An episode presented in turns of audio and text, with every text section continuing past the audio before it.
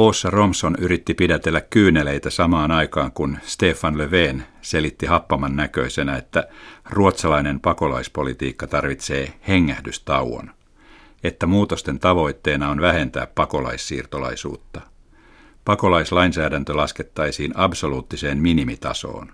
Kaikki oikeudet, jotka eivät perustuneet kansainväliseen pakolaiskonventioon ja EUn lakeihin, poistettaisiin.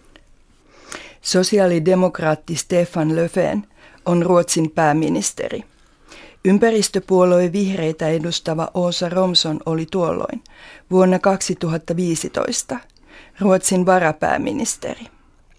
Viktor Pankki on nuori asianajaja, joka on toiminut noin sadan turvapaikanhakijan avustajana. Seuratessaan lakimuutosta lähietäisyydeltä hän on halunnut tuoda näkemänsä asiat julkisuuteen niin lehtiartikkeleissa kuin sosiaalisessa mediassa. Andrum on hänen ensimmäinen kirjansa. Nimi tarkoittaa vapaasti suomennettuna hengähdystaukoa. Kirjan alaotsikko on pakolaiskriisin varastamisesta ja varastetuista. Kirja kertoo uuden lain vaikutuksista heille, joita se koskee. Kirjan nimi on osuva. Termiä on käytetty pitkään puhuttaessa Ruotsin pakolaispolitiikasta. Ennen vuoden 2015 marraskuuta sitä käytettiin aivan eri tavalla. Esimerkiksi silloin, kun kuva kreikkalaiselle rannalle ajautuneesta kolmevuotiaasta kuolleesta Alan Kurdista järkytti maailmaa vuoden 2015 syksyllä. Joidenkin viikkojen ajan oli laaja kansallinen manifesti, jonka tavoitteena oli auttaa pakomatkalla olevia kanssaihmisiä. Ruotsi oli se lämmin ja avoin maa, jollaisena monet sen näkivät.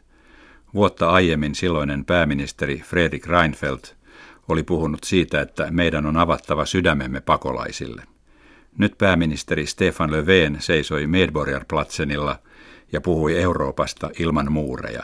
Hän suri alan kurdia kaikki puolueet ruotsidemokraatteja lukuun ottamatta olivat paikalla. Me vastaanottaisimme ihmisiä, he saisivat elää rauhassa ja vapaudessa, he saisivat hengähdystauon. Vajaa kaksi kuukautta myöhemmin, marraskuussa, sävy oli toinen. Sen jälkeen kun ennätysmäärä pakolaisia oli hakeutunut Ruotsiin. Löfven ja Romson esittelivät todella kovan väliaikaisen rajoituslain – joka olisi voimassa kesästä 2016 kesään 2019. Ehdotus sisältää seuraavaa. Pysyvistä oleskeluluvista luovutaan pääsääntöisesti. Sen sijaan myönnettäisiin määräaikaisia oleskelulupia. Kolmevuotisia pakolaisille ja yksivuotisia suojelun tarpeessa oleville. Pysyviä oleskelulupia myönnettäisiin vain niille, joilla on työpaikka. Pakolaistatuksen saaminen edellyttää, että henkilö pystyy osoittamaan, että häneen on kohdistunut henkilökohtaista vainoa. Suojelun tarve tarkoittaa, ettei henkilö voi palata kotimaahansa, kuten Syyriaan, koska siellä on liian vaarallista. Useimmat myönteiset päätökset perustuvat suojelun tarpeeseen. Pakolaisten perheenyhdistämistä Ruotsiin vaikeutettiin voimakkaasti – eivätkä ne, jotka olivat saaneet oleskeluluvan suojelun tarpeen perusteella, voi hakea sitä lainkaan. Äärimmäisen shokeraava päätös, joka on täysin ristiriidassa lasten oikeuksien konvention kanssa, josta hallitus samaan aikaan halusi tehdä lain. Lakiehdotus käsiteltiin parlamentissa ennätysajassa ja vuoden 2016 kesällä Ruotsissa tuli voimaan Euroopan tiukin pakolaislainsäädäntö – Perheen yhdistämisen osalta se on tiukempi kuin Unkarin ja Kreikan lait. Useat Euroopan maat ovat sittemmin seuranneet Ruotsin mallia. Vaikka pakolaisista kerrotaan paljon mediassa, se käsittelee aihetta eurooppalaisesta näkökulmasta. Viktor Banke toistaa kirjassaan perusasioita pakolaisuuden syistä. Mikä vetää ihmisiä pakoon Ruotsiin? Ennen kaikkea Syyrian sisällissota – islamistien eteneminen Lähi-idässä, Eritrean julma hallitus, Afganistanin vakava turvallisuustilanne ja loputtomat levottomuudet eteläisessä Somaliassa. Lisäksi nuoret afgaanit Iranissa ja Pakistanissa ovat kamppailleet pitkään saadakseen kunnollisen elämän. ja vuonna 2015 yhä useammat jättivät perheensä haaveenaan Eurooppa. Useimmat turvapaikanhakijat jäivät lähialueelle. Libanoniin, Turkkiin, Jordaniaan, Keniaan, Libyaan, Etiopiaan ja niin edelleen. Viktor Banke kertoo kirjassaan tilanteen kehittymisestä. Miten Euroopan juna-asemat täyttyivät tulijoista. Miten media seurasi heitä. Miten poliitikot ottivat kantaa ja mitä sosiaalisessa mediassa keskusteltiin. Hän kertoo joidenkin asiakkaidensa hakemusprosessin etenemisestä ja pohtii pakolaisten asemaa käsitteleviä kansainvälisiä sopimuksia. Niistä päätettiin toisen maailmansodan jälkeen, jolloin maailma oli aivan erilainen kuin nykyään. Myös itse turvapaikkaoikeus on kyseenalaistettu. Keskusteluissa kuulin yhä useammin ehdotuksen, että se korvattaisiin pakolaiskiintiöjärjestelmällä. Göteborgilaistutkija Joakim Ryist on tehnyt mallin suosituksi. Hänen mielestään turvapaikkaoikeudessa on niin perustavanlaatuisia puutteita, joita on koko ajan täydennettävä, ettei sitä voi kutsua toimivaksi järjestelmäksi. Sellaisia puutteita kuin, että voidakseen hakea turvapaikkaa on tultava Eurooppaan. Se tarkoittaa, että ne, jotka tarvitsisivat turvaa kaikkein eniten, eivät saa sitä. Ja systeemi on tehoton, koska EU on maksettava rajavalvonnasta ja pakolaisten on maksettava salakuljettajille. Ja EU-neutraalisuus on vaarassa, koska unioni on riippuvainen yhteistyöstä meren toisella puolella sijaitsevien maiden, kuten Turkin ja Libyan kanssa. Viktor Bank ei ole poliitikko. Hänellä ei ole ehdotuksia siitä, millainen järjestelmä olisi parempi. Haluan kuvata tällä kirjalla, kuinka politiikka ja julkinen keskustelu ovat muuttuneet näinä vuosina, ja kertoa ennen kaikkea siitä, mitä seurauksia turvapaikkapolitiikan radikaalilla muutoksella on ihmisille. Hän kertoo uuden lain vaikutuksista, joita hän on nähnyt omassa työssään. Kuinka epävarmuudesta tulee jatkuva olotila myönteisen päätöksen jälkeenkin, koska prosessi on pian aloitettava uudestaan. Tästä raportoivat myös pakolaisnuorten kanssa työskentelevät henkilöt, kuten opettajat – Samaan aikaan kun heitä kannustetaan opettelemaan ruotsin kieli ja integroitumaan yhteiskuntaan, heidän on myös varauduttava siihen, että pian on ehkä lähdettävä Ruotsista.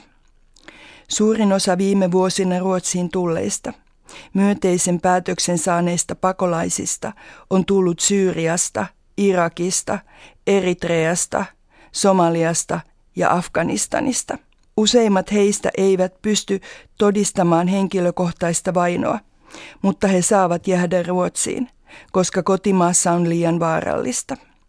Päätös tehdään vuodeksi, käytännössä 13 kuukaudeksi. Sen jälkeen oleskelulupaa jatketaan, mikäli kotimaan tilanne on ennallaan eikä sinne voi palata. Sota tai diktatorinen hallinto on jatkunut kaikissa näissä maissa vuosikausia – jopa kymmeniä vuosia, eikä olojen rauhoittuminen ole näköpiirissä missään niistä. Ruotsi ei voi olla jatkamatta oleskelulupia. Sen lisäksi, että jatkuvan hakemusprosessin pyörittäminen on raskasta hakijoille, se on kallista valtiolle. Eräs pankin asiakkaista, jonka tilanteesta hän kertoo, on Irakista tullut pikkupoika Chalal – jonka perhe on edelleen kotimaassa sodan keskellä.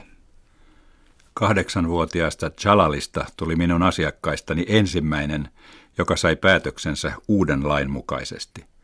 Jos hän olisi hakenut turvapaikkaa pari viikkoa aikaisemmin tai saanut päätöksen ennen heinäkuun 20. päivää, se olisi käsitelty vanhan lain mukaan.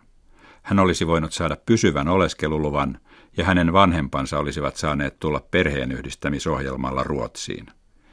Sen sijaan hän sai 13 kuukauden oleskeluluvan suojelun tarpeen perusteella, eikä hänen perheensä, jonka kanssa hän puhui joka ilta ennen nukkumaan menoa Skypeilla tai FaceTimella, saa tulla Ruotsiin. Jalal on kahdeksan vuotta vanha. Laki on voimassa joka tapauksessa siihen asti, kunnes hän on 11. Veriset taistelut jatkuivat hänen kotimaassaan hallituksen joukkojen, Shia-militioiden ja ISISin välillä. Molempien väitetään käyttävän lapsisotilaita. En halunnut lukea päätöstä, se oli liian raskasta. Migrationsverketin maahanmuuttoviraston käsittelijällä oli tallella oikeudenmukaisuuden taju. Hän kirjoitti sähköpostissa, onnea valitukselle, toivottavasti se menee hyvin. Myöhemmin hän kirjoitti, se menee hyvin, lakihan on vain määräaikainen, kaikkineen mitä siihen sisältyy. Vastasin, että nykyään epäilen, onko se määräaikainen, mutta toivon, että pysäytetty perheenyhdistäminen olisi sitä. You and me both, vastasi hän. Uutta tiukkaa lakia noudattava käsittelijä toivoo samaa kuin asianajaja Viktor Banke, että perheen yhdistäminen olisi tulevaisuudessa jälleen mahdollista Ruotsissa. Aika näyttää käykö näin. Vuoden 2017 lokakuussa konservatiivipuolueen moderaatin puoluekokous päätti asettaa tavoitteeksi, että määräaikaiseksi säädetty tiukka laki muuttuisi pysyväksi vuoden 2019 jälkeen. Kun Ruotsiin tuli vuoden 2015 syksyllä parissa kuukaudessa 80 000 turvapaikanhakijaa, monet vaativat oleskelulupien myöntämisen tiukentamista, ettei Ruotsi olisi enää houkutteleva maa. Tiukennukset ovat kuitenkin niin kovia, että niitä on kritisoitu rajusti julkisuudessa. Vaikka päähuomio on ollut pakolaisten olosuhteiden vaikeutumisessa, kovilla ovat olleet myös heidän kanssaan työskentelevät viranomaiset, erityisesti Migrationsverketin työntekijät. Heidän työmääränsä ja työtahtinsa on koventunut suorituskyvyn rajoille – Syksyllä 2015 viraston Malmön toimipisteessä otettiin käyttöön seitsemänpäiväinen työviikko. Uuden lain kovat linjaukset vaikuttavat myös niitä soveltaviin työntekijöihin, kuten Viktor Banken esimerkki osoitti. Monet pakolaisten kanssa työskentelevät ihmiset ovat vaihtaneet työpaikkaa. Alaikäisten turvapaikanhakijoiden asuntoloiden työntekijät turhautuvat nähdessään, miten huonosti lapset ja nuoret voivat sen takia, että päätösten odottaminen kestää niin kauan ja että oleskelulupia on haettava pian uudestaan. Julkinen kritiikki Migrationsverketiä ja uutta lakia kohtaan on saanut jotkut viraston työntekijät voimaan niin huonosti – että virastoon avattiin vuoden 2017 syksyllä sisäinen puhelinlinja, johon työntekijät voivat soittaa saadakseen tukea kritiikin synnyttämään ahdistukseen.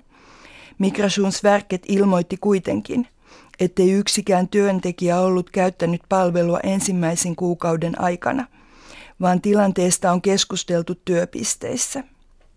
Asiakkaiden hädän näkeminen ja oma voimattomuuden tunne ahdistaa myös asianajaja Viktor Bankea, erityisesti kahdeksanvuotiaan Chalalin päätöksen jälkeen.